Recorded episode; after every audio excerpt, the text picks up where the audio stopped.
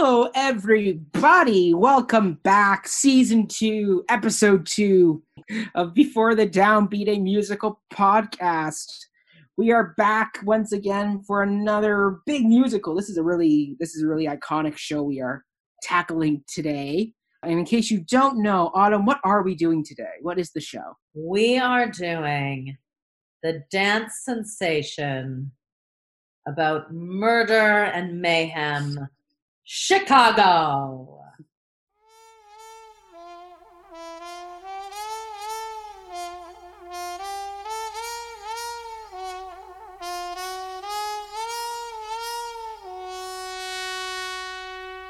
Five, six, seven, eight.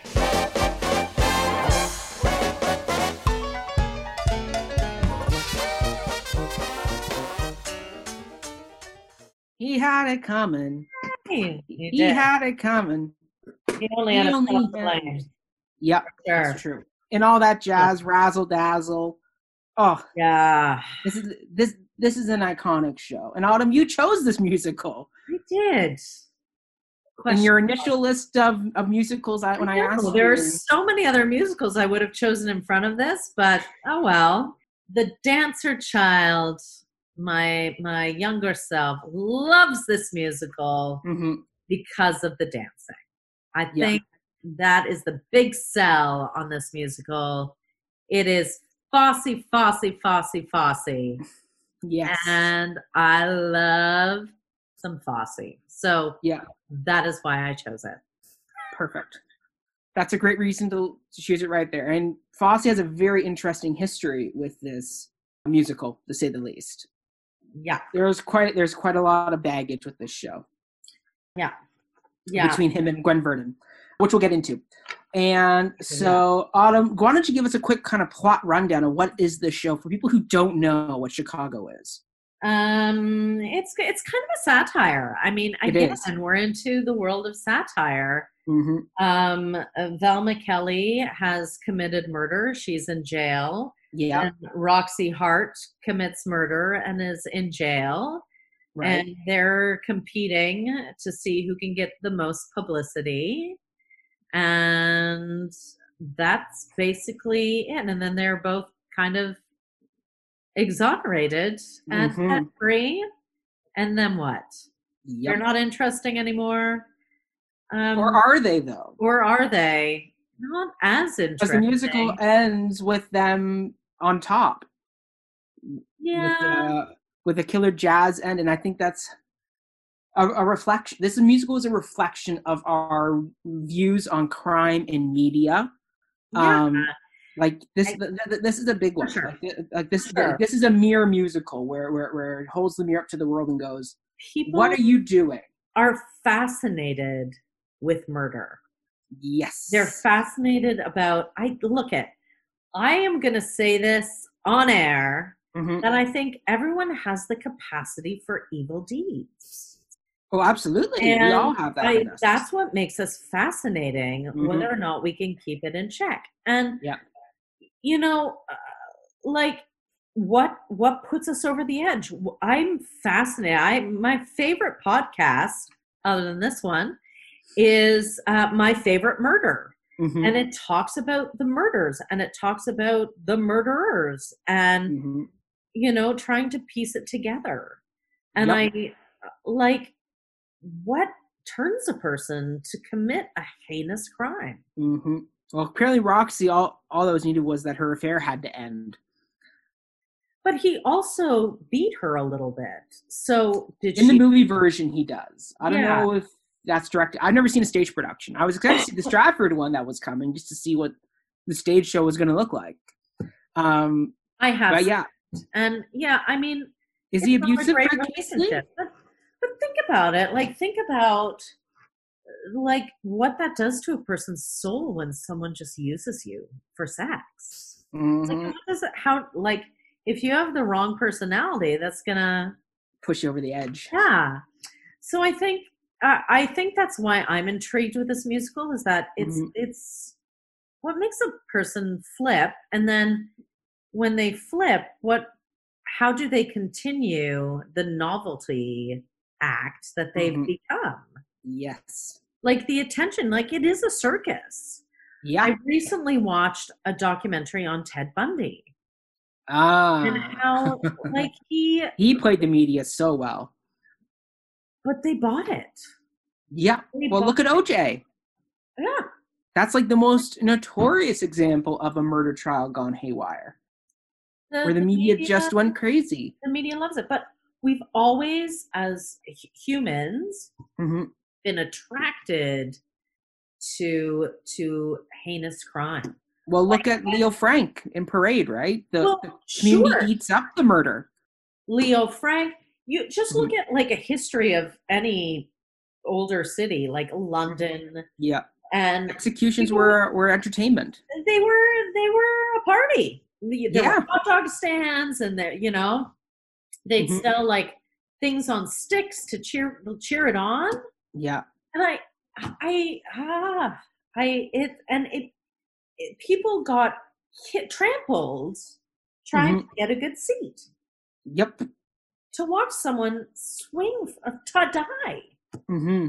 Like to mm-hmm. die. That's the the yeah. So I think that's so interesting, and it's it's kind of a you know a remark on the media and the legal system. This musical, the the the satire against the legal system and how sometimes it is just not just. Yeah, absolutely.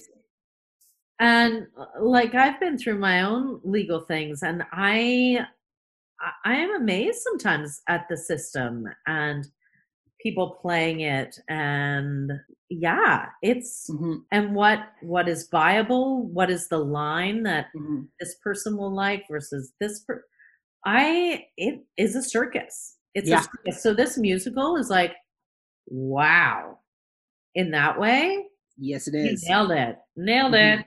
Yep, they did. But yeah, okay, Autumn. So then who is our creative team? Because we got a whole new team this time. That's a whole new team. Yeah, because we didn't do Fosse in season one, no, so we no, haven't even well, touched Fosse no, yet. No, we didn't. No, we haven't no. even touched Sir Bob over there. Yeah. So this is a Kander and Ebb musical. Great team. It, like, prolific, amazing duo. Okay? Yeah. So John Kander, born in Kansas City, Missouri. His father worked in his father-in-law's egg and poultry business. Great business. Always in, I know, hilarious, right? But instilled a love of arts at an early mm-hmm. age for, for his kids. Mm-hmm. They went every year to New York uh, to see theater. Yeah. How cool is that? He went to Westport High School mm-hmm. and then transferred to the Pembroke Country Day School. Then he went into the Merchant Marine Cadet Corps and left, but yeah. then went off to the Korean War. Wow. Yeah, he was he was forced back into active duty, but he remained in New York for that active duty after a physical revealed scars on his lungs. Ooh. So he was he was discharged. Okay. He studied music at Oberlin College and at Columbia University, and he earned his master's from Columbia. Love it. After his studies, he went on as a rehearsal pianist for West Side Story. His first produced musical was a family affair written with James and William Goldman. Mm-hmm. And that same year, he met Fred Ebb. Okay. Um, yeah. And Kander and Ebb. Here we go. Mm-hmm. And they wrote My Coloring Book together, mm-hmm. uh, which was made popular by a recording from Sandy Stewart. And their second song, I Don't Care Much, was made famous by Barbara Streisand. Love it. Cool. Babs. So they wrote, they wrote, they wrote songs together initially. It wasn't a musical, it was a song. Okay. Um, okay. Then in nineteen sixty-five, they wrote music for their first show on Broadway, Flora the Red Menace, produced by Hal Prince. Hal Prince. Of course. Directed by a George Abbott. Okay. Uh, and, good team. Uh, it was the musical in which Liza Minnelli made her Broadway debut. Liza! they've they and then they continued writing for her. And of course Chita they would. Rivera.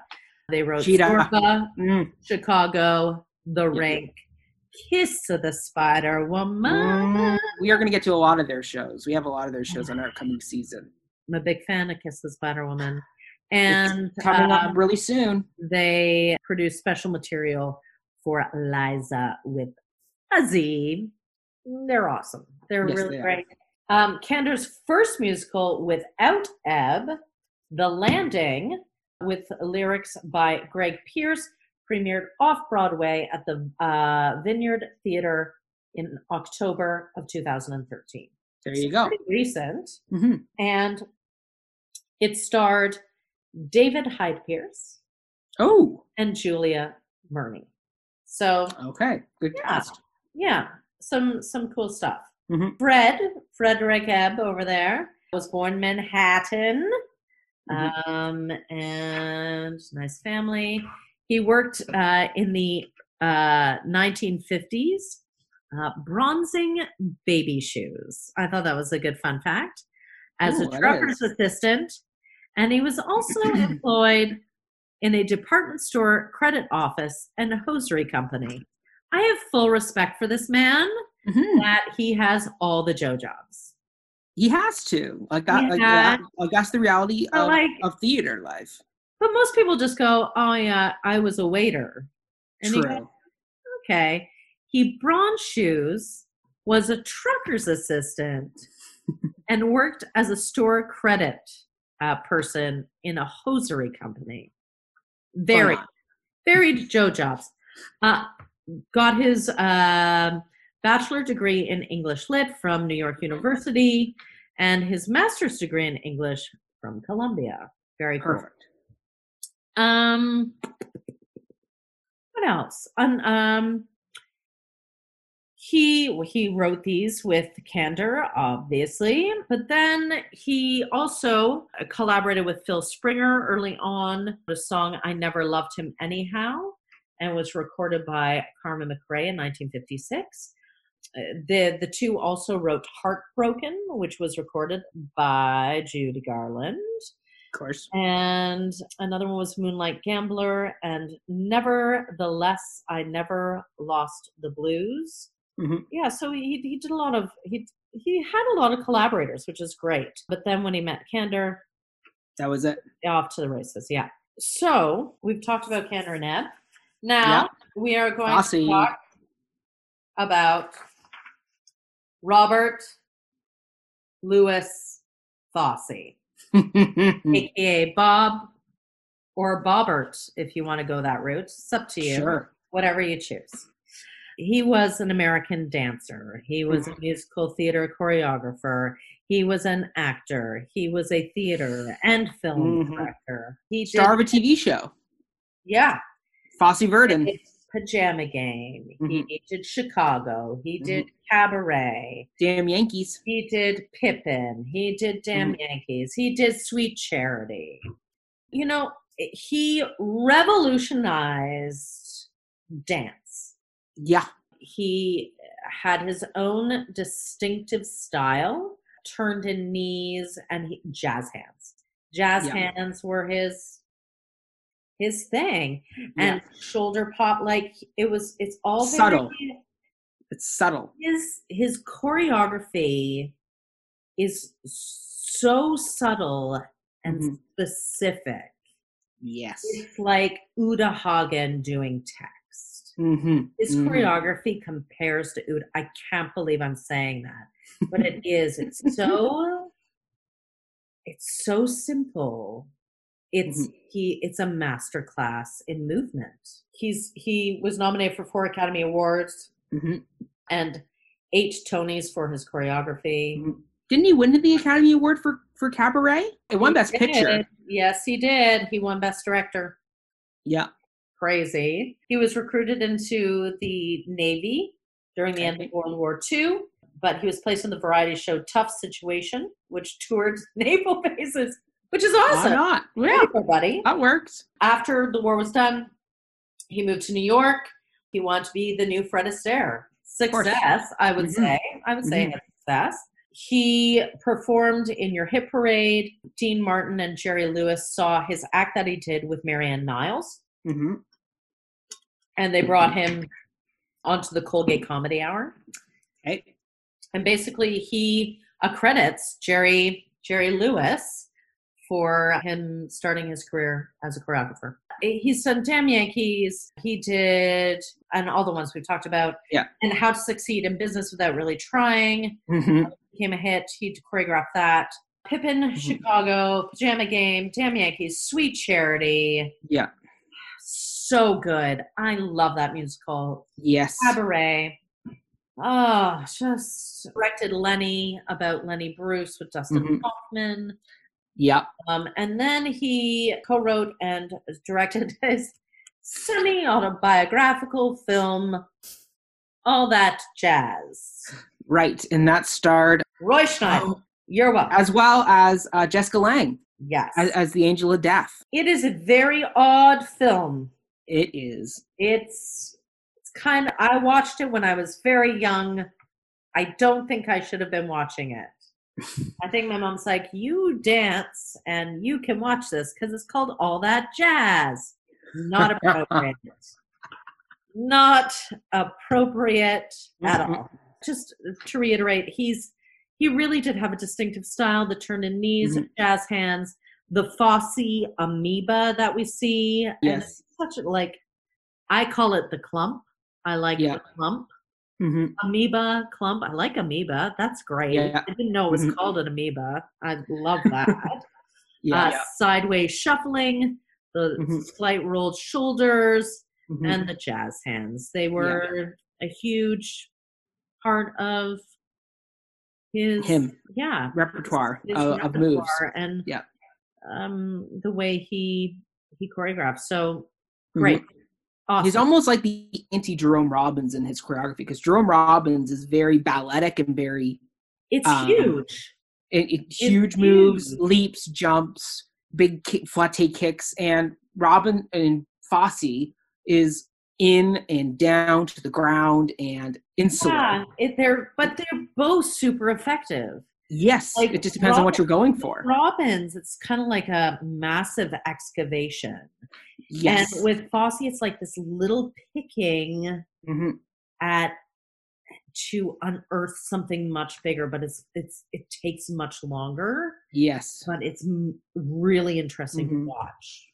And you forgot to say who he was married to. Uh, who he wasn't just, he married to? Like, well, there are two big or, names that he was with. Well, you he have, was with Gwen Verdon. Yes, one of the I one of the forgotten divas of Broadway. And and, and Redneck. Mm-hmm. Redneck. Did you call her Redneck? No, Rennick. No, it's Raking. Raking. There you go. And Raking. Ann, Red. Do you have a buy? What are you trying to say about Ann?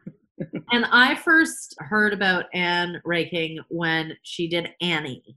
The movie. Yes, that's right. She played, I, yeah, we talked about it. She love, played Grace Farrell. Love Ann Reinking so mm-hmm. much. Mm-hmm. And ah, uh, she's so good. Yeah. So good. Yes, she is. But I th- I like Gwen a little bit more. I think Gwen was very yeah. instrumental. Well, and also Gwen was very instrumental in creating the Fosse style, because she, as shown in the show Fosse Verdon, was yeah. instrumental in honing in Fosse and in bringing his ideas to the screen and to into the stage, uh, and just being able right. to work with him and understand what he was wanting to achieve, because he because he because he got frustrated with people because he wasn't able to communicate well what he wanted. And Verdon was able to go, no, he wants this, and he go, ah, okay, got it. Yeah, like, and that's why they worked to- yeah. together for so long. She was able to articulate his vision. Correct. Which is she. Yeah. Pretty outstanding, because I'm, mm-hmm. his mind's, he's a genius, yeah. but with his genius came certain problems. Correct. Exactly. Watch the show Fosse Verdon uh, while you're in quarantine, and you will get a full view of what their relationship was and what they achieved, because they I have yet the to do that, but I am... Um, Autumn Smith, you're in quarantine I, right now. I, you have the time I of your know, life to do it. I know. Are you so ready for some production history? Yes, please. Bring okay. it. Okay. Bring it on. So we start our production history all the way back in nineteen twenty-four. What? That this is that's where this all began. So the musical Chicago is based Ooh. on the play of the same name by by reporter and playwright Maureen Dallas Watkins, and she was assigned to cover the nineteen twenty-four tri- uh, trials of the accused murderers Beulah Annan and Belva Gartner for the Chicago Tribune. Annan, the model for the character of Roxy Hart, was twenty-three, and she was accused of murder on April third, nineteen twenty-four, when she murdered Harry Castaldot, who served as the basis for Fred Casely, the character that Roxy murders. And the Tribune reported that Anna played the foxtrot record Hula Loo over and over for two hours before calling her husband, saying she killed a man who tried to make love to her.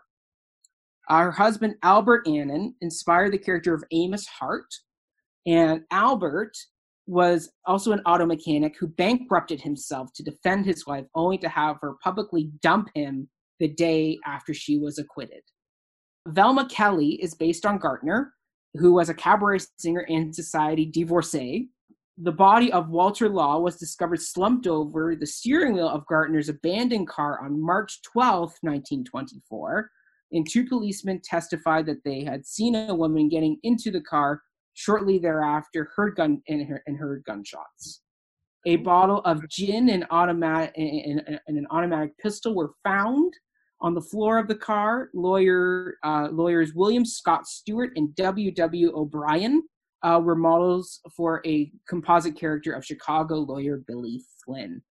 Uh, just days apart, separate juries acquitted both women.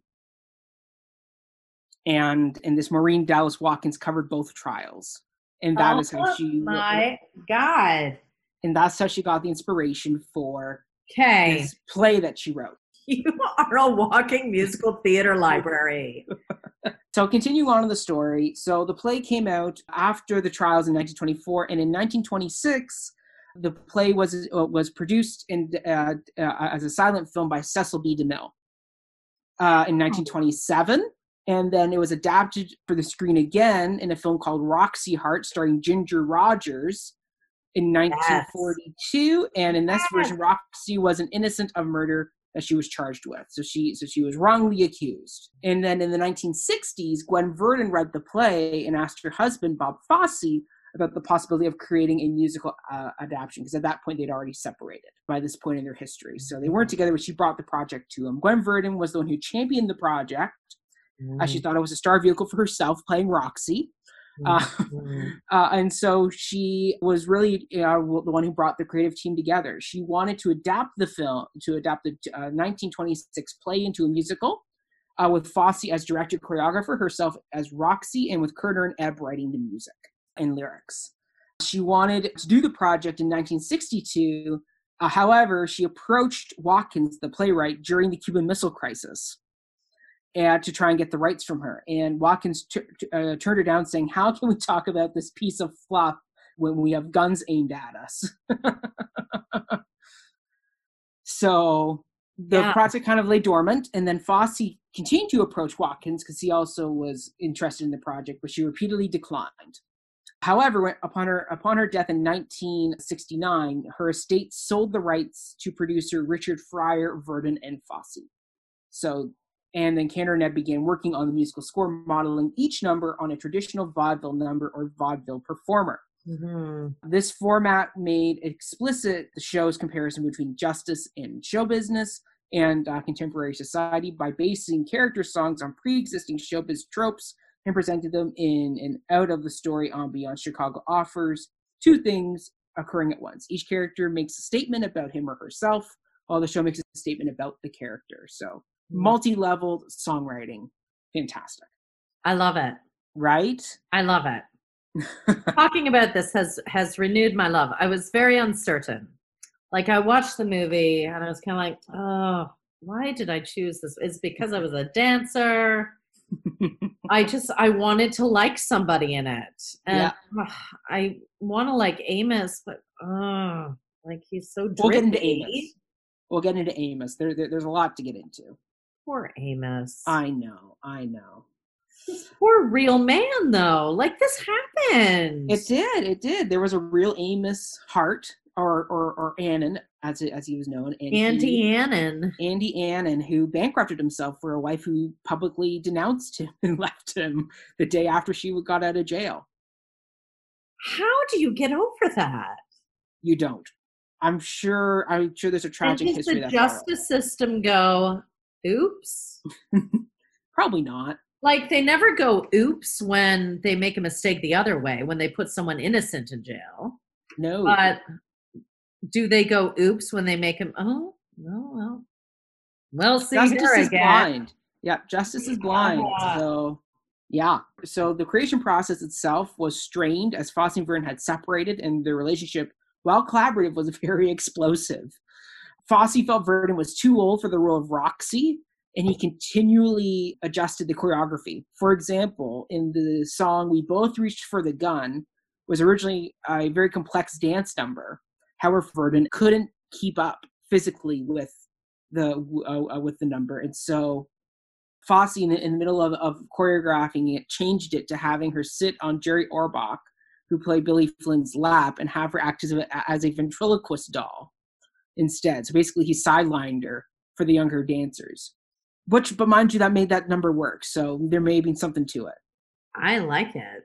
I, I like it too. But when you watch that scene in in the show, you can see how hurt she is by the way he's treating her. Because he doesn't do it nicely. He does it very oh. harshly. I, I don't know if he's a nice man. Yeah, I don't think he's, I don't, I don't think he was overly nice. Right. So Verdon was understandably hurt by these changes. Verdon was still the professional, though she didn't approve an alternate for the role, as she deemed it unprofessional, and performed the show eight times a week. Way to go, girl. Yeah. So to help alleviate some of the pressure on Verdon, they increased the role of Velma Kelly. So they expanded it, and to do that, they brought in the wonderful Chita Rivera to play the foil to Gwen Verdon's Roxy Hart. I love Chita, eh? Oh, she was fantastic. Man. Yeah. And the development of Velma Kelly actually opened the door to further developing the plot and other characters of the show, as it lent Chicago the excitement of a diva collision. So it gave, so when you watch the, if you read the uh, nineteen twenty-six play, Velma Kelly is a very small side character. She's not a major player of the show. Hmm. But with the expansion, it gave a whole new kind of way to go about it. And it gives new angles for them to explore. Verdon and, Re- and Rivera shared top billing, Jerry Orbach coming in on the second line. uh, and for hey. those of you who don't know, Jerry Orbach is of Law and Order fame. He starred in The Fantastics, as well as he is the voice of the Lu- of Lumiere in Beauty and the Beast. Be our guest, be our guest, put our service to the test. Tie your napkin round your neck, chérie, and we provide the rest. Soup du jour, hot hors d'oeuvre, why, we only live to serve. Try the gray stuff, it's delicious. Don't believe me, ask the dishes. So he is wonderful. I know, I miss him. He's wonderful. Unfortunately, he died of prostate cancer in the early two thousands. Very sad.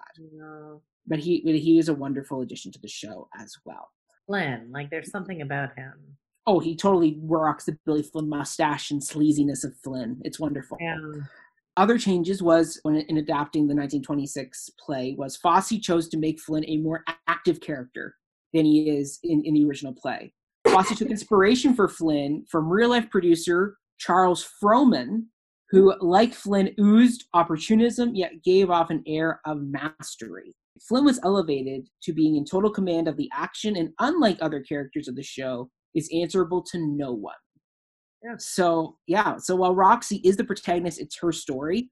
It's Flynn directing it. Like, Flynn is the one who, who, who, who, who, who and also gives the show its defining number, which is Razzle Dazzle. So Flynn is really the or- orchestrator of this story.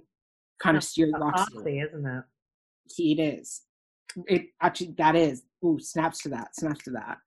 Paralleling him and Verdon. I love it. Mm-hmm. Another character who got a major upgrade was the character of the matron, uh, who was Mama a very... Morton! Exactly. She became matron Mama Morton. The new name was also referenced to Sophie Tucker, who had one of her theme songs, which is I Am the Last of the Red Hot Mamas. That's where they got that name from. Love it. Yeah. There was another character named Harry Glassman, who was created to be a M C, Master of Ceremonies, and act as an amorally uh, character uniting Chicago's world of crime with that of entertainment.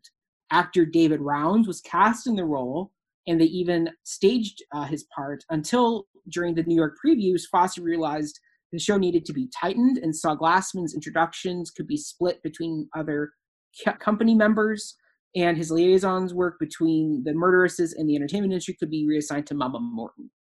So Fosse made the changes and cut uh, Roundman and, and Glassman altogether. So poor guy. That's devastating. It's as an actor. Devastating. Yeah. Like, oh, I've got all this work. No, oh, you don't. I've got nothing. They yeah. cut me out of the show. That's awful. Yeah. I, I can't think of a, that's awful. Yeah. That's awful. Rounds uh, was hurt by these changes and was quite upset to lose his big number, which was ten percent, which was a number all about him being the liaison between murderesses and entertainment industry. So very tragic. Uh, it's a little too obvious. I'm glad yeah. that they cut it. Yes. But I feel bad for the actor. Yeah. Fosse filled the chorus with a lot of his regular dancers, many of whom were alum from the musical Pippin. There was another new character that was created just for the show to represent the news, and that was the oh. cross-dressed character of Mary Sunshine. And the whole point of the character was to was that this character was dressed in a skirt and fussy top with a sort of sweater studded with cotton balls and, fla- and a flowery hat, and she was meant to pique the audience's curiosity, to dare their suspicions. Fosse wanted to warn audiences that to be more alert, to take nothing for granted, especially the reliability of the news media. Fosse wanted audiences to think the media was to be just as unreliable and crooked as the politicians that they followed. And audiences and characters during the trial were shocked when Flynn unmasks Sunshine and strips her down to her boxers during Flynn's closing arguments in the show. And in the movie, they gave that role to Christine Baranski. Which is fine. Which yeah. is, is fine. Mm-hmm. I don't know how well that character works today with our with our current with, with our more progressive L G B T Q plus representation.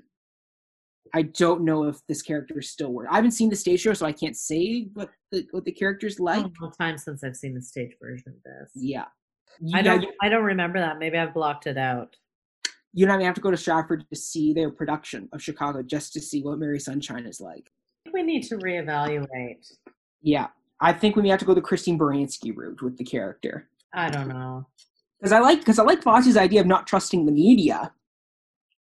But I don't know if there's a better way to do that now than having somebody cross-dress. Like, like, like strip away the performance. You could, a, a, a perf- like that denotes that drag is, I mean, I don't know. Drag is a type of performance, but it's mm-hmm. very specific. Yes, to a community idea. I, like, yeah, it, it, there's a reason why drag is a thing. It's yeah. not to have someone strip away. Yeah, I don't know. I don't know. I I really yeah. have to. I have to. I have to do some thought into that. I have mm-hmm. to read more. I have to read more about it before I yeah. talk about it. Absolutely.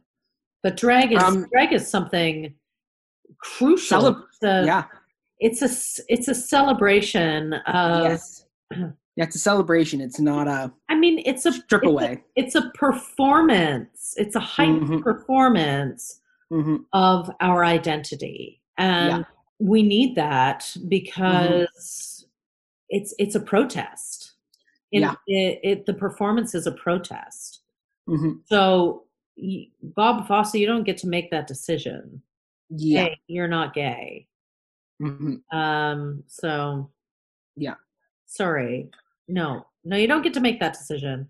Yeah. I don't know. I'm gonna have to. I'm gonna have to think Dig. about it. I liked Christine Baranski doing it. She was very I good. You know that it was that it was, but that sounds violent, and that sounds like um.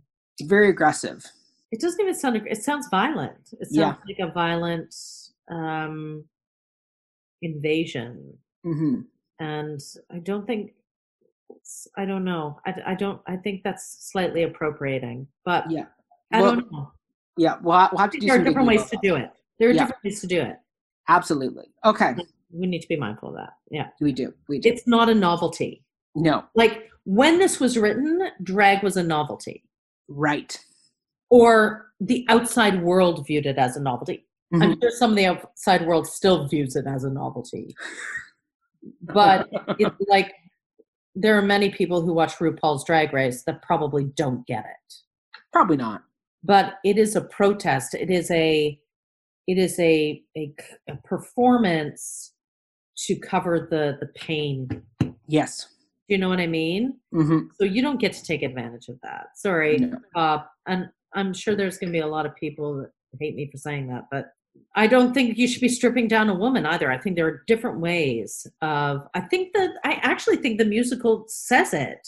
Like, mm-hmm. the media is making a big deal of it. You don't need to strip down a character to prove a point. To prove a point. That's a little over. That's yeah. O T T. That's, that's bad direction. Sorry, Bob. Yeah.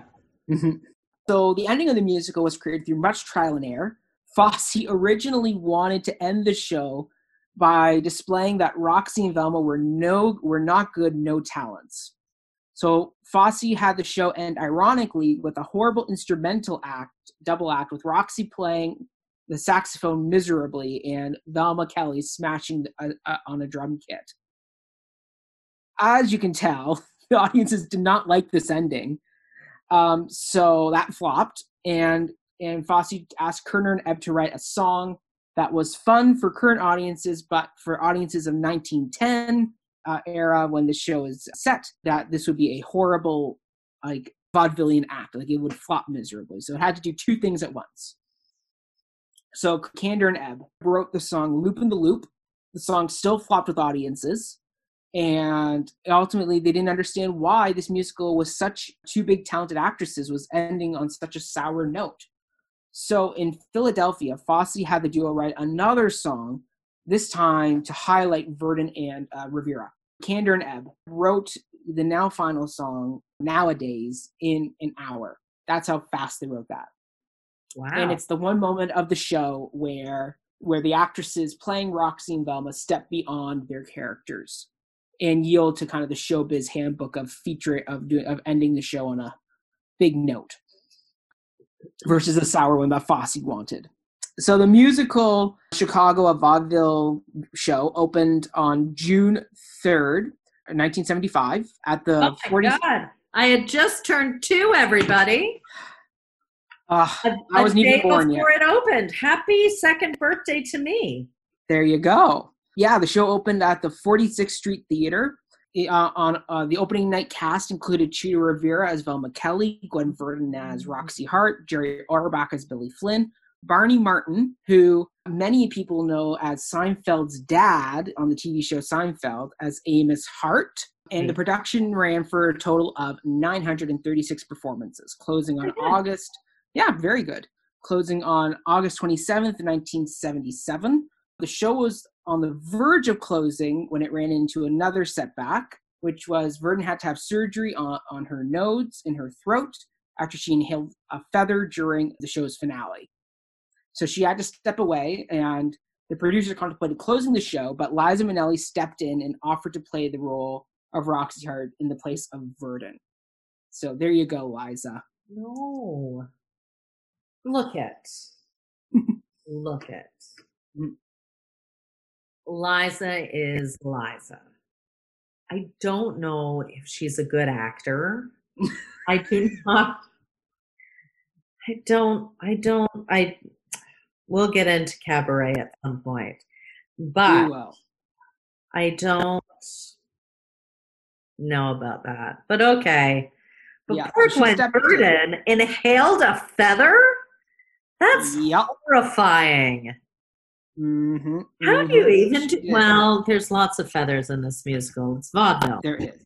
It but is. Exactly. Jesus, like, holy, that's yeah. awful. I didn't know mm-hmm. that bit of, wow.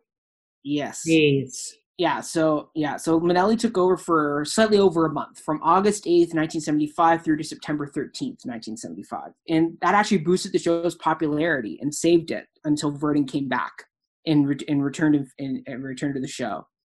And the musical itself was nominated for eleven Tony Awards. It won none of them because Do you know what musical came out at the same time that overshadowed Chicago?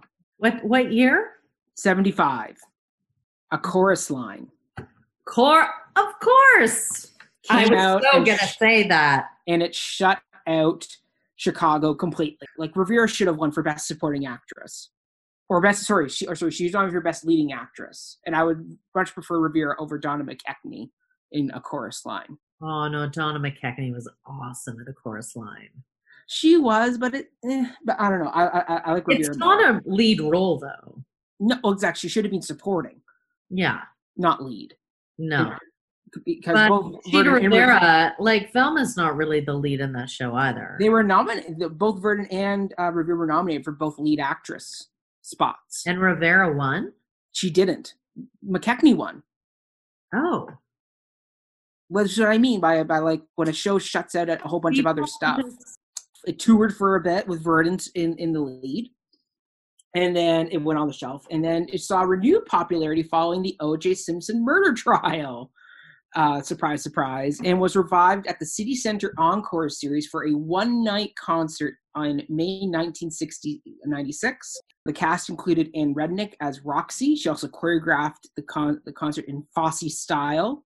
We had Bebe Neuwirth as Velma Kelly, Joel Gray as Amos Hart, and James um, Newton as Billy Flynn. Awesome. Yeah, the show was well received and well reviewed, and Barry and Fran Weisler brought the Encore's production to Broadway with some revisions and expansion, but retaining the spare minimalist set and costumes.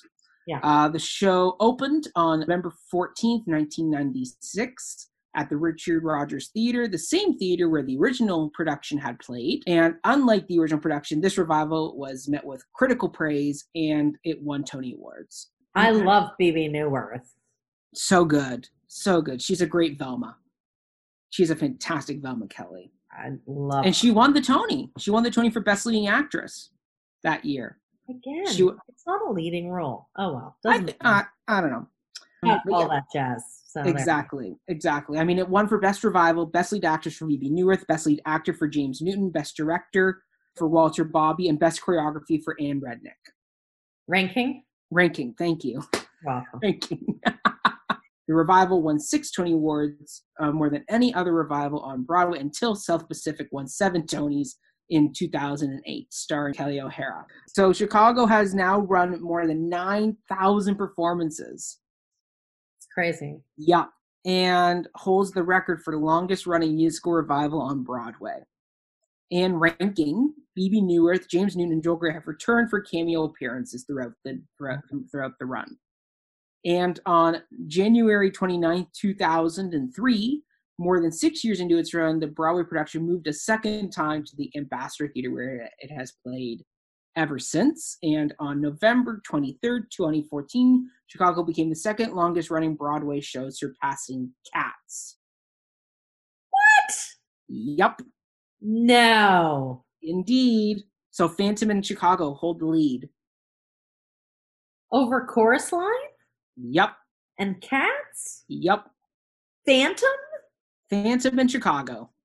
Phantom's number one.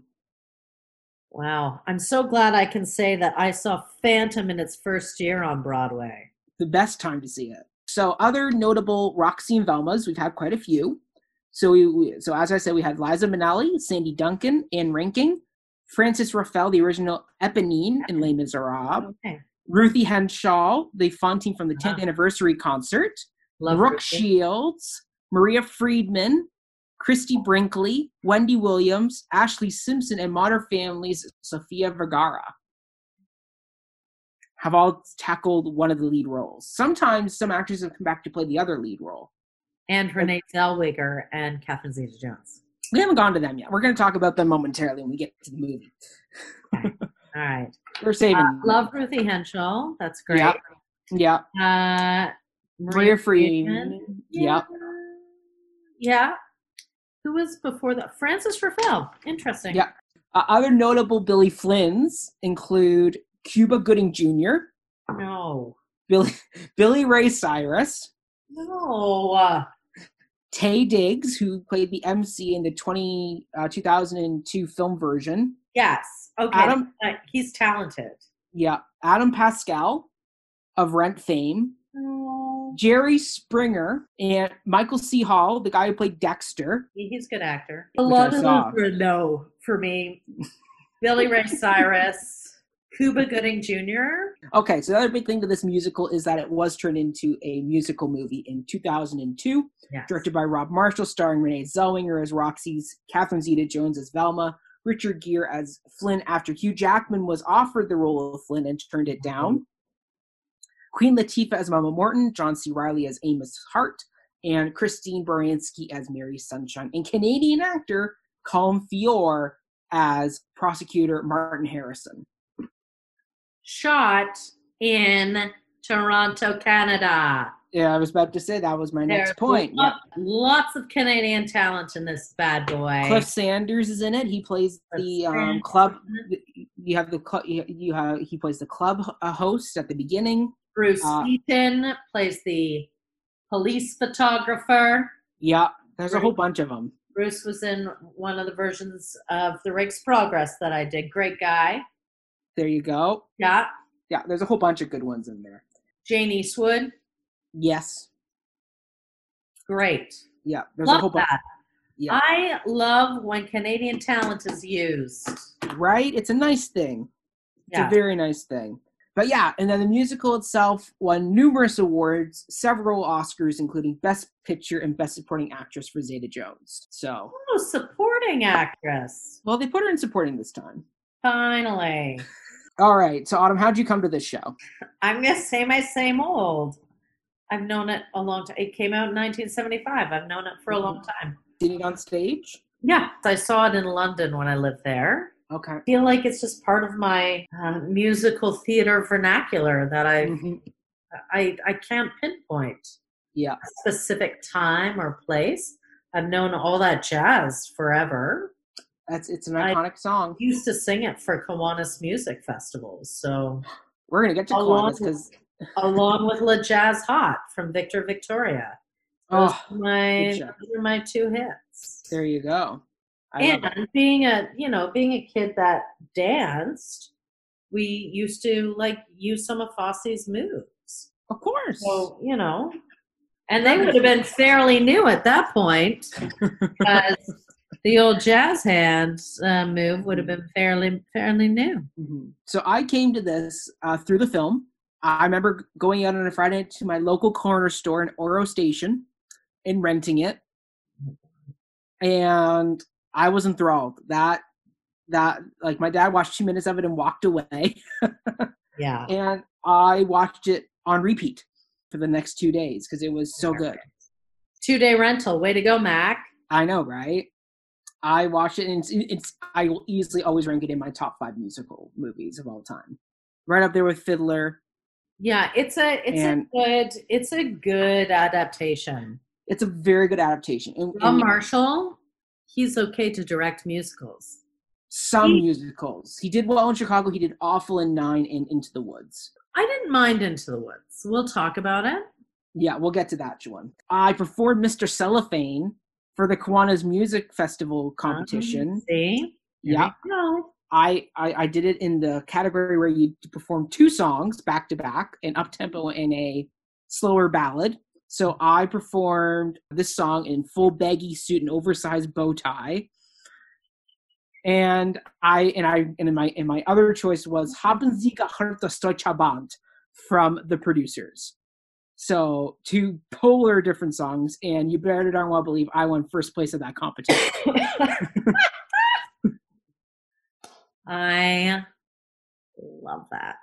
But yeah, I mean, I would love to play Amos. I think that'd be a great role to play. I think you'd be a good Amos. I can see myself as an Amos. Yeah, I think that I, would be good. I can see that. So there you go. Autumn, direct Chicago and cast me as Amos. Okay, done. done. I don't think I could dance it though.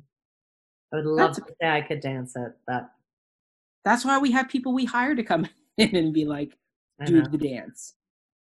Well, you, you see the- my choreography. I, you do five yeah. push-ups. Go. Hey, that training sequence was a work of art. I, it was a work of art. I I didn't have to do it once. Notice. I know. I know. Yeah, I never like did it that way. Thank you, Danya. You're doing like a jump push up over each other. Fantastic. Yep. Let's do that. Yeah. Yeah. I love it. Okay. So Autumn, what are your top three songs of the show? What is your number one? Well, number one is All That Jazz. All That Jazz. Come on, babe. Why don't we break our town and all that jazz? And all that jazz. I'm gonna rouge my knees and roll my stockings down and all that jazz.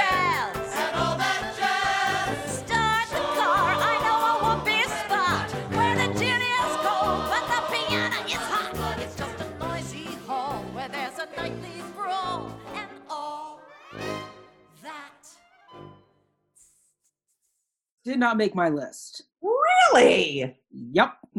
I just, I love it. It sets it up. It's, it's sexy. It's sultry. It's jazzy. Mm-hmm. Great opening you number. Know? Yeah, brings you, you into the world. Wear your buckle shoes and all that jazz. But it's, it's the in betweens. The it's the. Yes. Yay! I just, I love, I love that because he does that in Sweet Charity too. That's mm-hmm. present. Yes. And it's so, it's fun. It's playful. It's, mm-hmm. it's like a little wink, wink. You know what I mean? And the mm-hmm. choreography in it is amazing. Mm-hmm. Uh, yeah.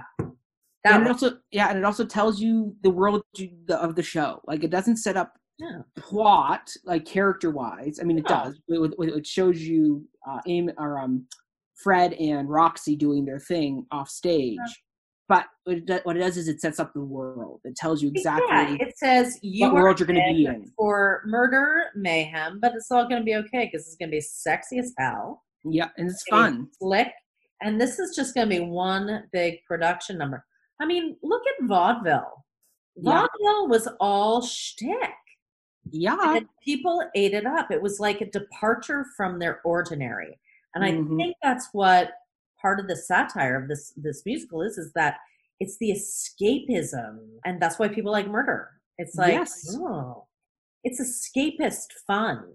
Yeah, right? Exactly. That's big and they can, it's it's something to imagine, right? Yeah, it's absolutely. It's like tapping into those those dark, dark places of the psyche mm-hmm. and letting you mm-hmm. in for a minute. And yeah. and uh taking advantage of that.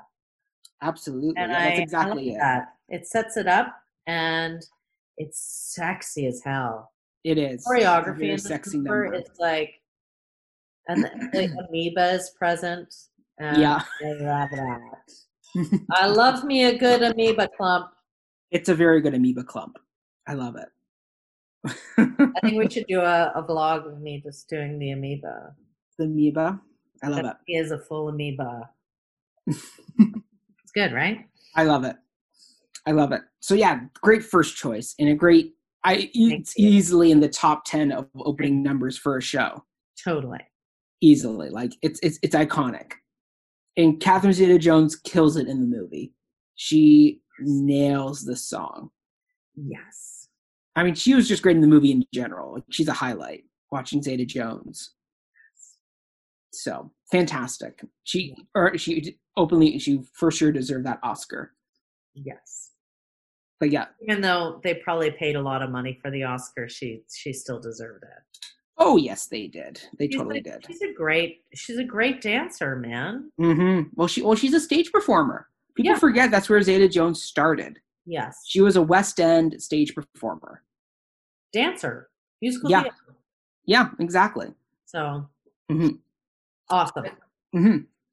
All right. So my first choice was, can you guess what it is, Autumn? Oh, mm, let me think. Something what? You can see through, Mister Cellophane. You got it. Cellophane, Mister Cellophane should have been my name, Mister Cellophane, because you can look right through me. I walk right by me. I never know I'm there. I tell you, cellophane, Mister Cellophane should have been my name, a cellophane, 'cause you can look right through me, or walk right by me, I never know I'm there.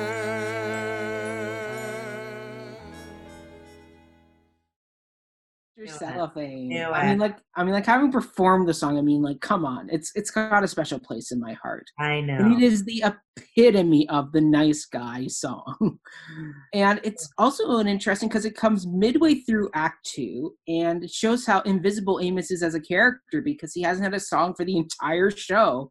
And audiences generally don't notice that he hasn't had one. Like, Mary Sunshine. Him.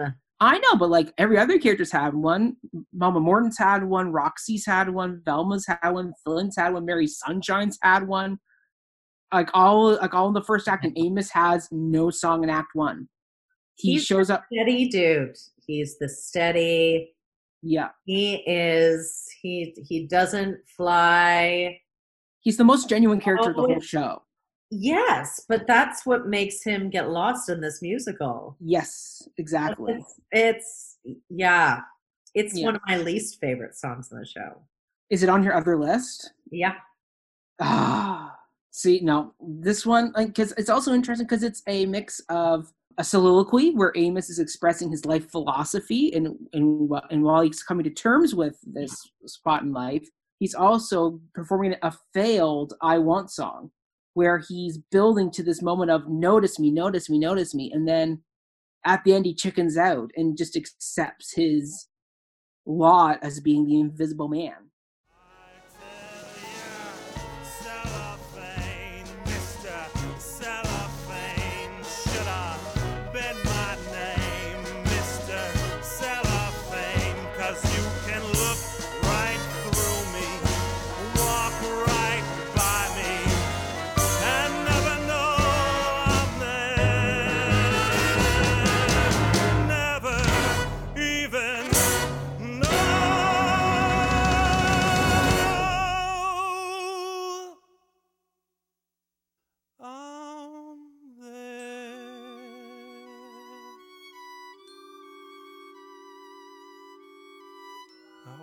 Taking up too much of your time. It really is a commentary on the everyman. Yes. Like, and how we have, like, how evil gets noticed. Mm-hmm. How how we reward than, it. More than goodness. How we reward yes. it. Exactly. In, in that way, it's it's very effective. I just, mm-hmm. but for the reasons that humanity is the way it is, I don't like the song. I am the uh, I am the average viewer, I guess, in this case.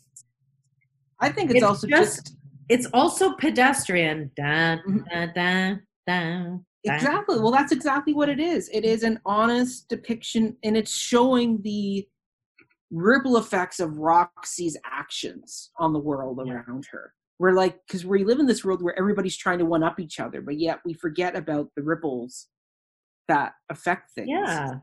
Like, I, I would like to have him have his own musical.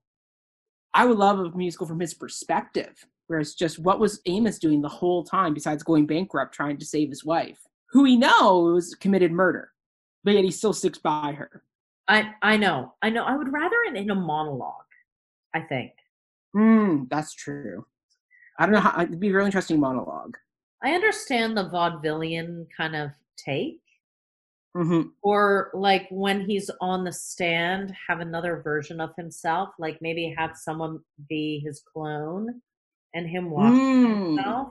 That would be cellophane. Like almost like narrating his own journey. Yes. But like the feeling, I never buy pity.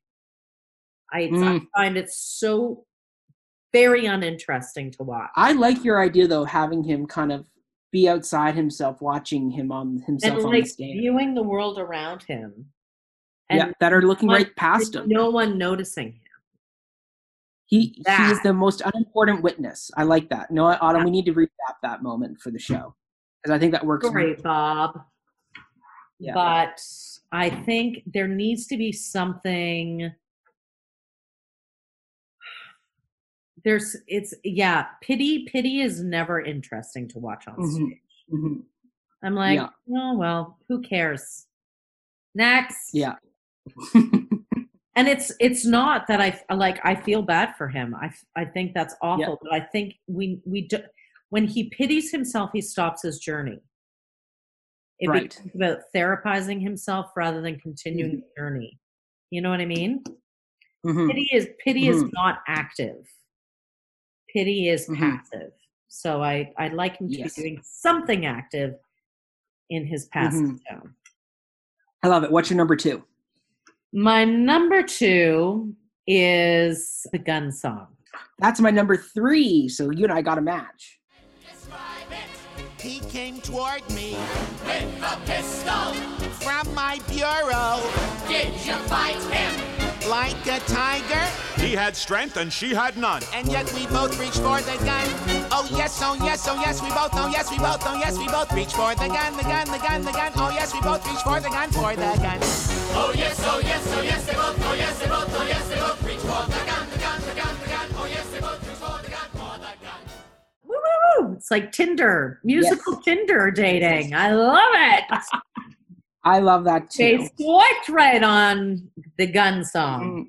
Mm-hmm. Um, the reason I, I just think it's, uh, I think the puppet show, like it's like Parade, the puppet show and Parade. Like it's it's macabre, it's mm-hmm. uh, over the top, it's yeah, it's overt with purpose. Mm-hmm. Uh, I dig it. I dig it. I think, yeah. uh, sorry, Gwen Verdon, I know mm-hmm. you're an awesome dancer. This is not a slight at you at all. Mm-hmm. Uh, but as a directorial vision, it works. It works because mm-hmm. the, like, look at the legal system puppets you. And even yes. like they are your voice. Mm-hmm. They are your voice. And most of the time they mm it up. And it's him. It's like, oh no, we're staying on my track. Ding, ding, ding, ding. And it's yeah. so, it's yeah. like she becomes the, it's fantastic. Yeah. Mm-hmm. It's so, it's like a freak show. Like it is old time carnival, over the top. Here's the ringmaster with all of his mm-hmm. his you know his things, and he's manip- mm-hmm. it's manipulative. It's it's in a, a way it's violent. Yeah, and I I I it's a searing commentary on the legal system, and I love that. I also think it's a searing commentary on our media, because my first note of the song is this is like the real big news song from Parade. It's the manipulation of the media. Yeah. And it's the whole thing where we as an audience know Roxy is guilty. This was not an, this was not a, re, yeah. this, this is totally not what happened. But as Billy Flynn knows, you spin the story in a certain way. You build up sympathy with the media. And it's what Johnny Cochran did for O J, where when the media first started the trial, O J was the bad guy. He was, everybody believed he was guilty. He was guilty. He is guilty. Oh, I know he's guilty. But he it's, was, he is. But, but it was, he has but to it was, live that truth every single day. Mm-hmm. But it, yeah, but it was Johnny Cochran who was able to spin the media in the other direction. And that's exactly what Billy Flynn does. And it's that whole idea of how a good story or a different take that sounds good or has a catchy tagline, like we both reach for the gun. It's that same type of it's a find the tagline. It's yeah. the razzle dazzle. This song is infectious, and oh, the yeah. audience itself become, buys, in, buys into that line. The, oh yes, oh yes, oh yes, we both, oh yes, we both reach for the gun, the gun, the gun, the gun. Oh yes, we both reach for the gun, for the Hang gun. On. Yeah.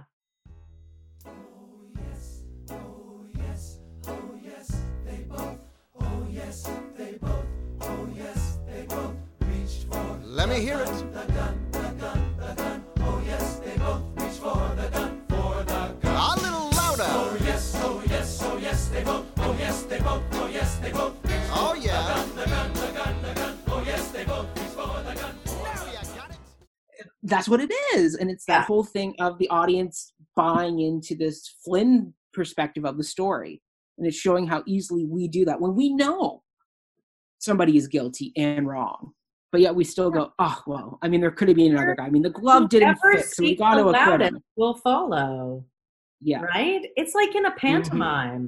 Whoever is yeah. holding up the sign, you're going to go with them in that moment. Mm-hmm. Oh, you're telling me to boo for this person? Oh, okay. Like, we're sheep. we are sheep. Uh, we are sheep. I don't want to be a sheep. Autumn, I mean, we're all sheep. Sheep are cute.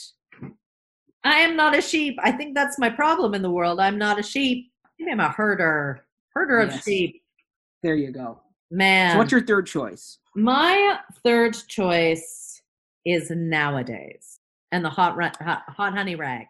You can like the life you're living.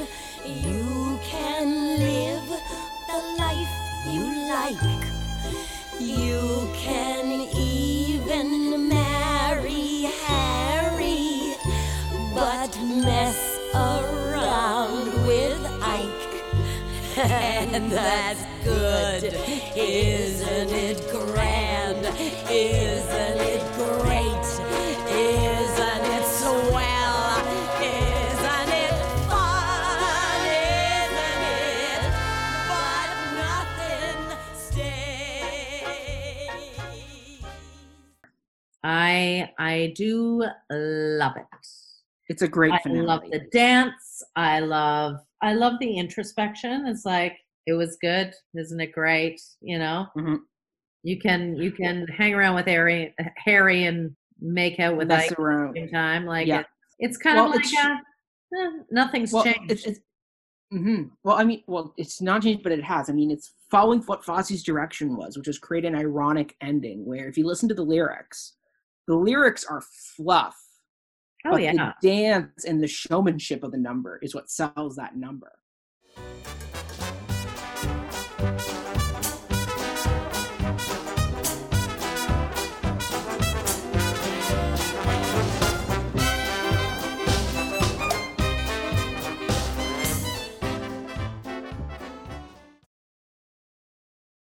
And well, it's the same thing of what Roxy and Velma are. It's a frustration.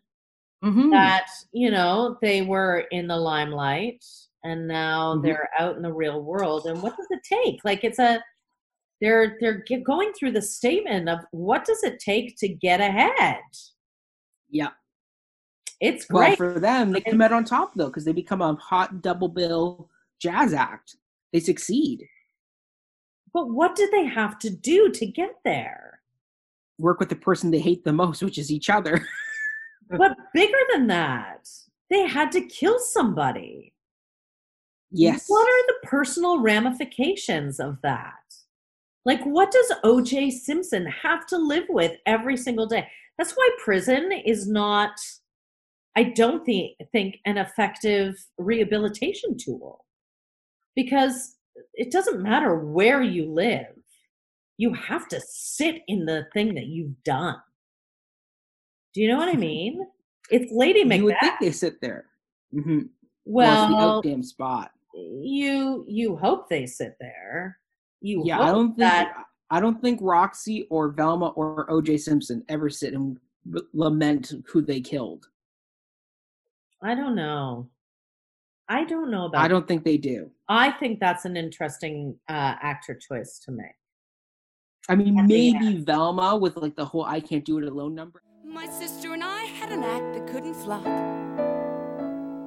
My sister and I were headed straight for the top. My sister and I earned a thou a week at least. Oh yeah. But my sister is now unfortunately deceased. I think you could paint some yeah. remorse in there where she's reliving the moment with her sister going, oh yeah, I shot her. I don't have this anymore. And the whole idea is to try to recapture that with Roxy. But so I, I, that, it, that could it, be an it, acting choice, but I think overall their characters don't feel any remorse. It, I think once you get to, uh, I don't know. I don't know about that. Maybe I'm an optimist about society. Maybe. But I, Mm-mm. I think, I, I don't know. I don't know. I don't know how you can go through life not bearing some kind of cross. If you Easy, you're psychopathic or or um or um or sociopathic. Unless, unless you you're no a emotion. Sociopath. Unless you're a sociopath, but I don't believe those two characters are. Hmm. I don't believe they are, and I think if you play them that way, it, it's not a, a. I don't think it's a great musical if they're played that way. I think Fair it's enough. Good to give them nuance, and I think that's what makes it interesting. Mm. I mean, everyone has nuance. We can't, you know, even the most horrific people have nuance. Mm-hmm. You know? That's true. So I, I think there's more to question. I think nowadays does that when they're like doing their, they're together, but they're, there's something forced about that last number. Well, it is. It's a it's a forced finale where Fosse didn't want it that way. He wanted the ironic, bad number to show how hollow these people are. And instead you get this big razzle-dazzly show number at the end. There's a forcedness to it. Yeah. See, I don't think that. I think he found the irony in the in the movement or the way that they danced it. Mm. Found it. There you go. Because it's it's kind of like they're getting through, but there's there's a weight there, and maybe mm-hmm. that was the brilliance of his choreography and finding the irony in that moment, mm-hmm. right? Maybe because satire satire only works if there's a glimmer of truth in it. Do you know what I mean? That's you true. You can't. It's like good comedy. Good comedy has to have some tragedy in it, and vice versa. Yeah. Right? Mm-hmm. Like, satire is shining a light on the reality of a situation and the pain of it. So mm-hmm. it can be as glitzy and as glam as you want, but yeah. Mm-hmm. I like it. Okay, so my third choice is When You're Good to Mama.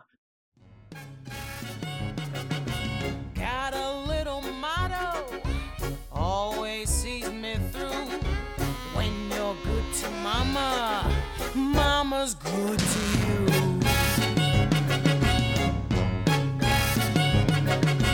There's a lot of favors I'm prepared to do. You do one for Mama, she'll do one for you.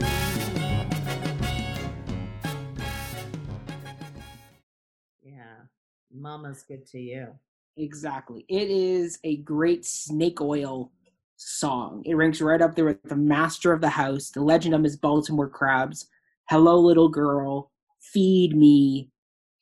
It is it, yeah. it, it, it it's a it's a seductive song that's that's also very hypnotic. Like the rhythm of that song draws you in to Mama Morton. It makes you trust in her, even though she is not a trustable character at all. She she, she she's someone who clearly extorts her.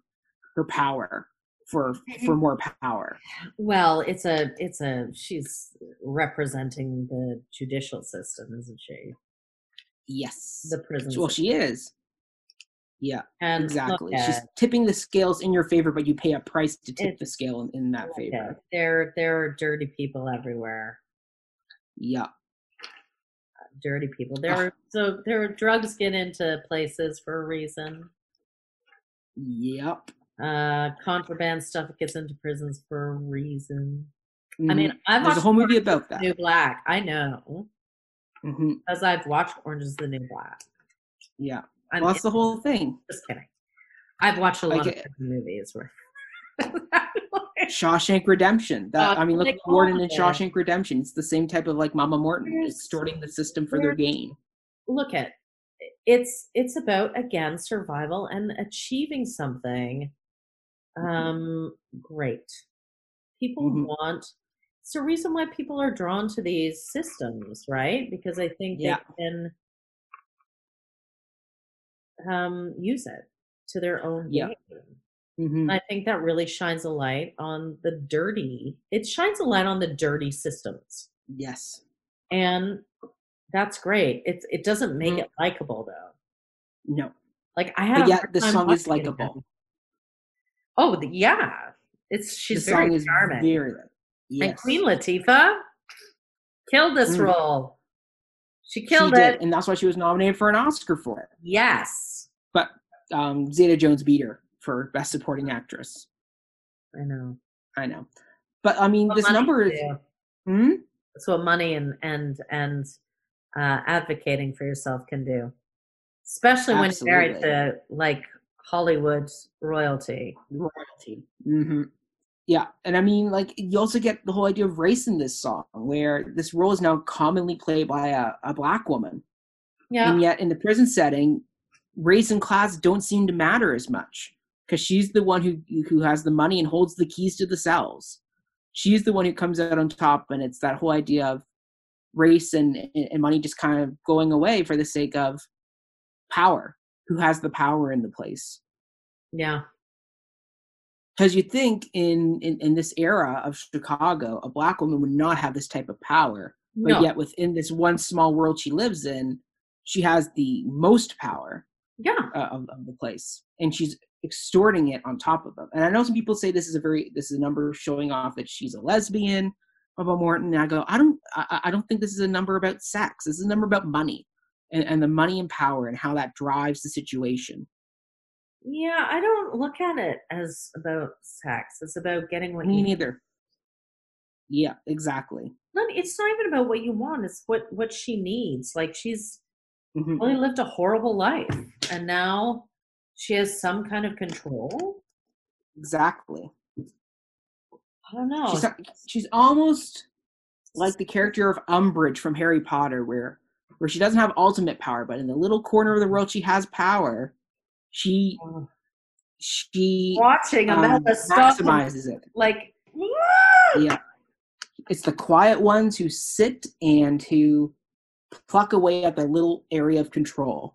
Yeah. They don't overstep to try and get bigger control. It's just, I will maximize my area of power. And that's exactly what Mama Morton does. That's exactly what Umbridge does. They okay. take that little power they have and they maximize it. And it's wonderful. And that's what this song is. It's okay. a great piece of showing what little power can do to someone. I agree. Mm-hmm. I like it. Yeah. Okay. Now we're into the three songs we either skip or remove. And you've already re- revealed one of them, which was your Mister Cellophane. Mm-hmm. My number one is uh, Funny Honey.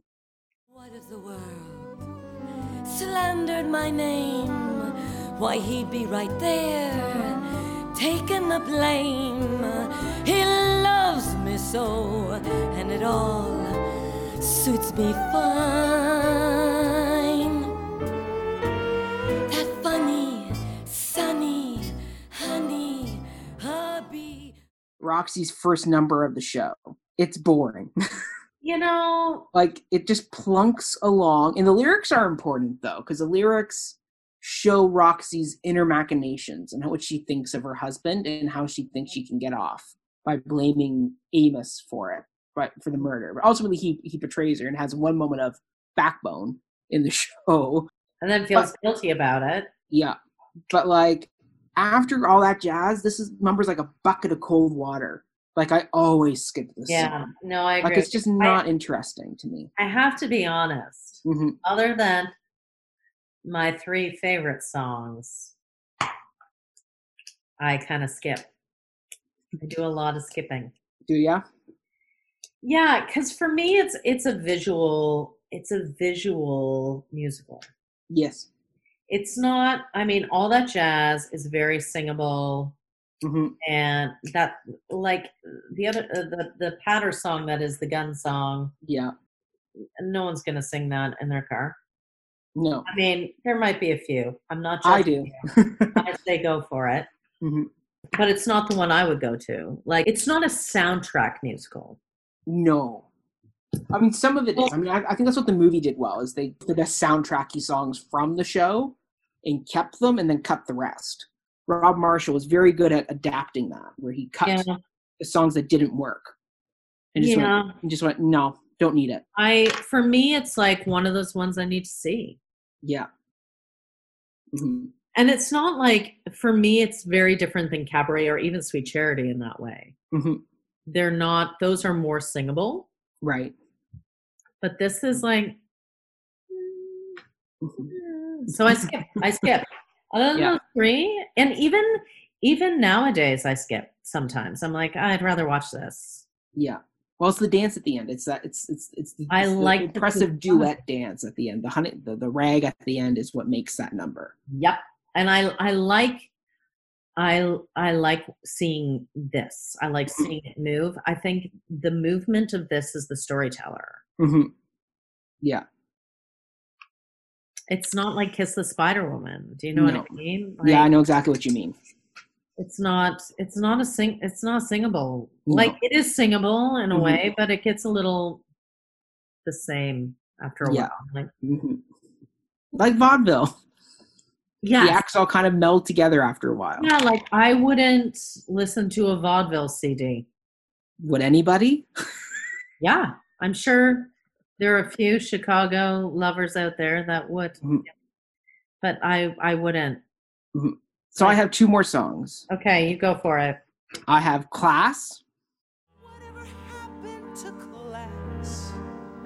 Class.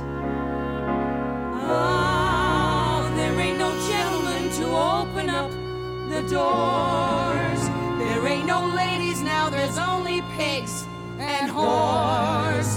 And even kids will knock you down so they can pass. Nobody's got no. Mm-hmm. Which is the Mama Morton and Velma Kelly duet, but the song's not necessary. Like it's the whole idea of, of the world not having any class, and it's like, okay, we get that, but this comes at the end of Act Two, so we cut away from the trial for this song, and it's like, no, you don't need it. You don't need it. Like there's a reason why Rob, like, Rob Marshall filmed it. Yeah, like uh, yeah, like yeah, like there's a reason why Rob, Rob, Rob Marshall filmed this number, then went, don't need it, and cut it from from the good movie. Way to go, Rob. And it's like, that's exactly what you need to do. And then my last song is a little bit of good. There's a little bit of good in everyone, in everyone, you never know. Yes, there's a little bit of good in everyone, though many times it doesn't show. Which we talked about, which is the Mary Sunshine yeah. song, which I'm sorry, the uh, nonstop male falsetto gets really grinding after a while, yeah. and it's and it's not for me. I it may have to be a number I see performed to get what that Maybe. the appeal of that number is. But again, but, yeah. I'm going to do some research into this one because I forgot that it ended that way, and yeah. I mean, in some productions, he just rips Mary Sunshine's wig off. Apparently, in the original production, he stripped Mary Sunshine down to her boxers. So I don't know if they've adapted it now to make it a little bit less uh, violent. I don't know. I don't know. There's a lot of, uh, like, some of the choices just seem very overt. Mm-hmm. And I don't need people talking about class. I don't, like, I don't need the overtness. You get the overtness in Razzle Dazzle. Give up the old three-ring circus. Stun and stagger 'em. When you're in trouble, go into your dance. Though you are stiffer than a girder, they'll let you get away with murder. Razzle dazzle 'em, and you've got a romance. I don't like that song either. Like it's so, it's not smart like the gun song. Mm-hmm. It's just, it's I very, it, it, it's, it, very it, it, it's a sledgehammer song. It's like if you yeah. didn't get the message already, like and here's that's, a song that's going to tell you exactly what this number is. And I kind of think, I, you know, I'm I'm reminded why I didn't enjoy viewing it the other day is because it is a sledgehammer musical. Mm-hmm. It's like, go-gonk, did you get it? Go-gonk, hello, hello, the world is back. Yeah. Go-gonk, I'm invisible. Go-gonk, the legal system is going to wow you. Like, sounds like you're doing the Law and Order sound. I know. Don't, don't, don't, don't, don't. I should do a dance to that.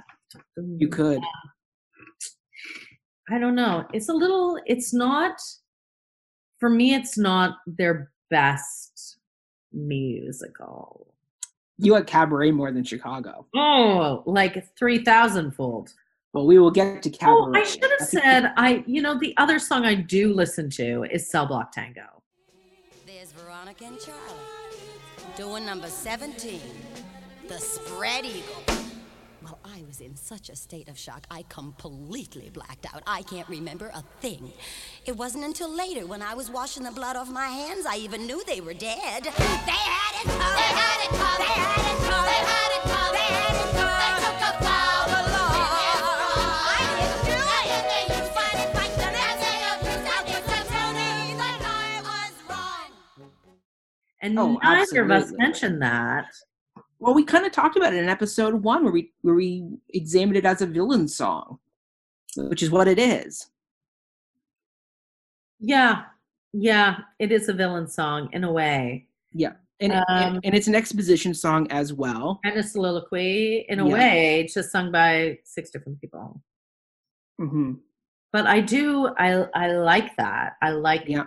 I love that song. And the choreography yeah. in that is amazing. Oh, it's so good. That's so but cool. It's almost like a direct repeat of, except for the tango part of it. So and Cell Block. It's very, tango. It's very similar to All That Jazz. Well, that same type it's of... not. It's very similar to Big Spender. So let me get right to the point. I don't pop my cork for every guy I see. Hey, Big Spender.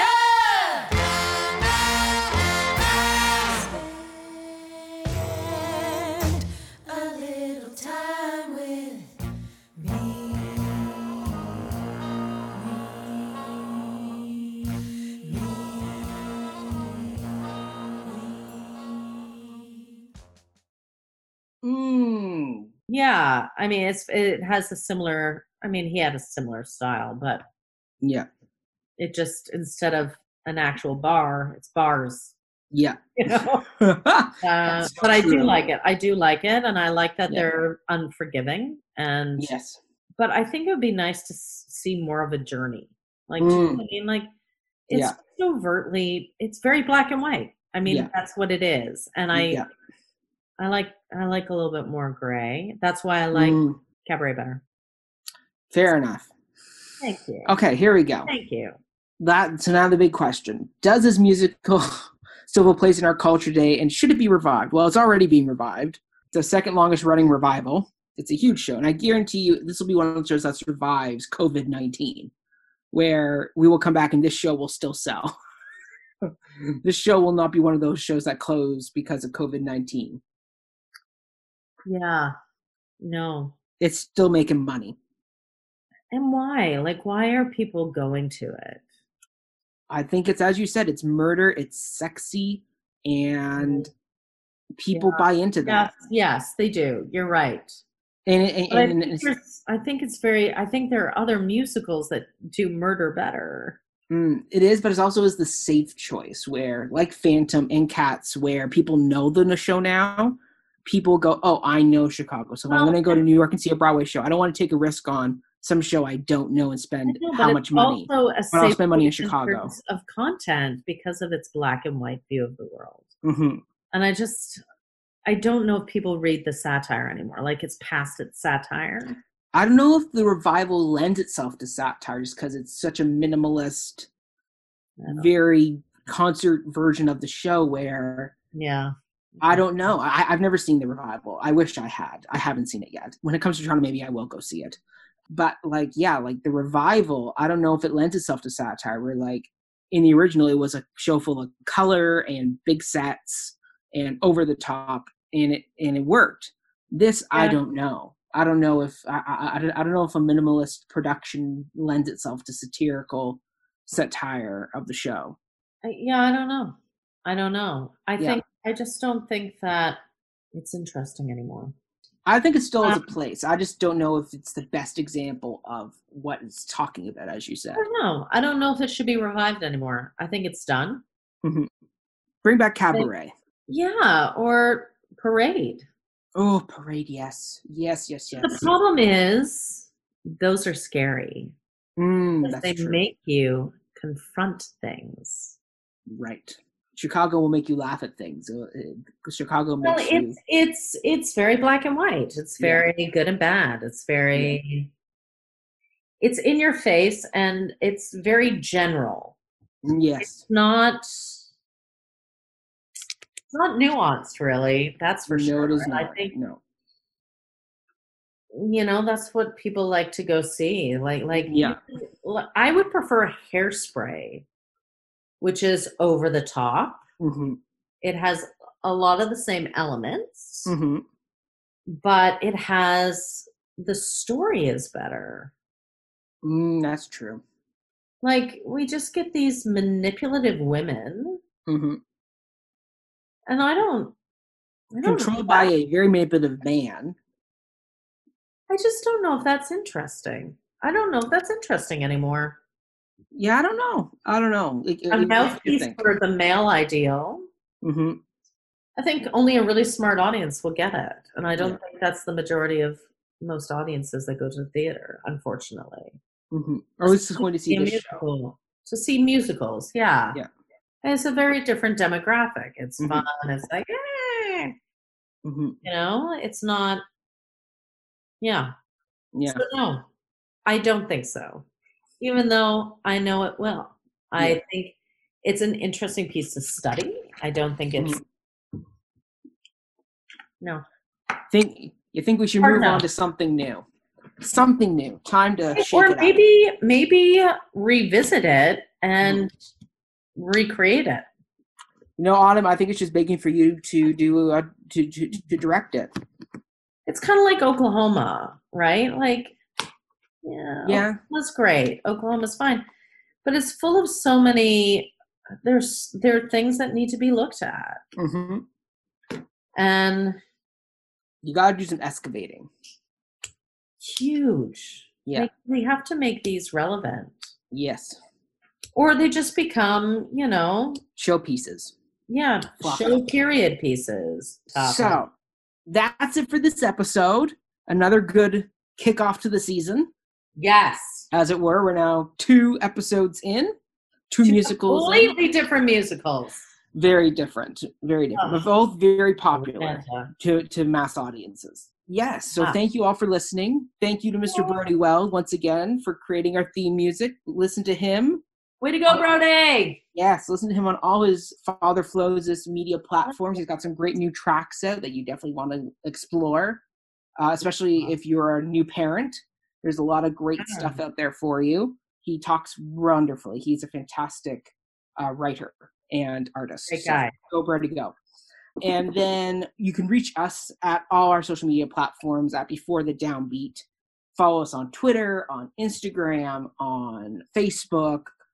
Every week we do clues and fun facts, and we we we over COVID nineteen we've been doing live streams oh, yeah. of musicals. I don't know if we're still going to be doing them at this point because this will be coming out in May. So hopefully by then we're going to be wrapping up COVID. Who knows? Uh, we will see. We hope. We hope. Are we not? Yeah. I like my home. I'm grateful home is nice. Here. Home is nice, but I do want to get back in the room with you, Autumn. It, it it's not yes. the same. Not being. With you talking about this, talking across the screen. We're doing pretty good though. We are, we are, we are. Yeah. And the big announcement is we do have a Patreon page now. So yes, if you want to help us keep the lights on here and keep the show going, because you know, the show takes time and it takes energy and we're busy people. So we want to definitely keep this going, but if you want to help us out, it's much appreciated. We have many levels for you. Uh, find us on Patreon at Before the Downbeat, uh, and our levels include our uh, th- uh, three dollars and under uh, per month, which is a great, uh, amazing audience member tier where you get our ever-loving gratitude for what you do. We have the stage crew tier, which is five dollars a month, where you get to do a, a shout-out from us at the end of the season. You also get our monthly schedule. Assistant stage manager level, which is ten dollars and up, which is where you get to the schedule. You get a shout out at the end of each month, as well as you get to watch our movie musical commentaries. Then you also get our, then there's their stage manager tier, which is fifteen dollars a month, which is where uh, we uh, will give you the schedule uh, at the beginning of the month. You'll get a shout-out at the end of each episode, so fourteen shout-outs each season, and you'll be able to cast a vote for which movie news we will cover in our monthly commentary, as well as you'll be able to listen to our theater news review episode on Patreon, as well as our top ten list episode two. Fun times there. Yeah. Yeah. And then above that, you have our director tier, which is twenty dollars a month. And that is where you will not only get to cast a vote for your movie musical of the month, you will also be one of the people who could be picked to choose a movie musical of the month, as well as you could be picked to choose our top ten topic list. Two, uh, and then you also get our schedule at the beginning of the month, as well as an episode shout out at the end of each episode as well, because, you know, we love shouting out our lovely supporters. Woo! Indeed. Uh, and then the the bit the big tier is the twenty-five dollars conductor level tier, which is where we will send you our season schedule. You will then send us your three audio clips of you talking about three of the shows we'll be talking about this month, and we will incorporate that into the episode when I edit them, and you will be able to be featured in the episode, as well as you'll be able to cast a vote. Uh, for, for our movie musical, you'll be able to be chosen to potentially do a top ten topic or a option for our movie musical commentary. So, as well as our schedules and shout outs as well. So great stuff all around. Check it out. We love your support to keep the show going. We are so excited to have you on this journey with us. Autumn, where can they find you? All the places. Autumn D M Smith at Instagram, Autumn Smith on Facebook, uh, Littlewood Smith, my business name on all the things. Mm-hmm, mm-hmm. And I'm at Mackenzie Horner on all social media platforms. Check us out. Woo! We're lots of fun. Other than that, we will see you next time on our next movie musical. Uh, and we will, movie musical, we will see you at our next musical. And we look forward to having a guest join us uh, in within the next few episodes. So we will be uh, announcing who that guest will be in our preview for the, for, the, for our next episode. Uh, and yeah, we will go from there, everybody. We will see you very soon. Stay tuned. Uh, avoid, um, as Billy Flynn says, avoid liquor and jazz, as it does not lead to good things. Because, you know, we both reach for the gun, Autumn. All that jazz. Nowadays, all that good stuff. All that jazz. That jazz. Yeah.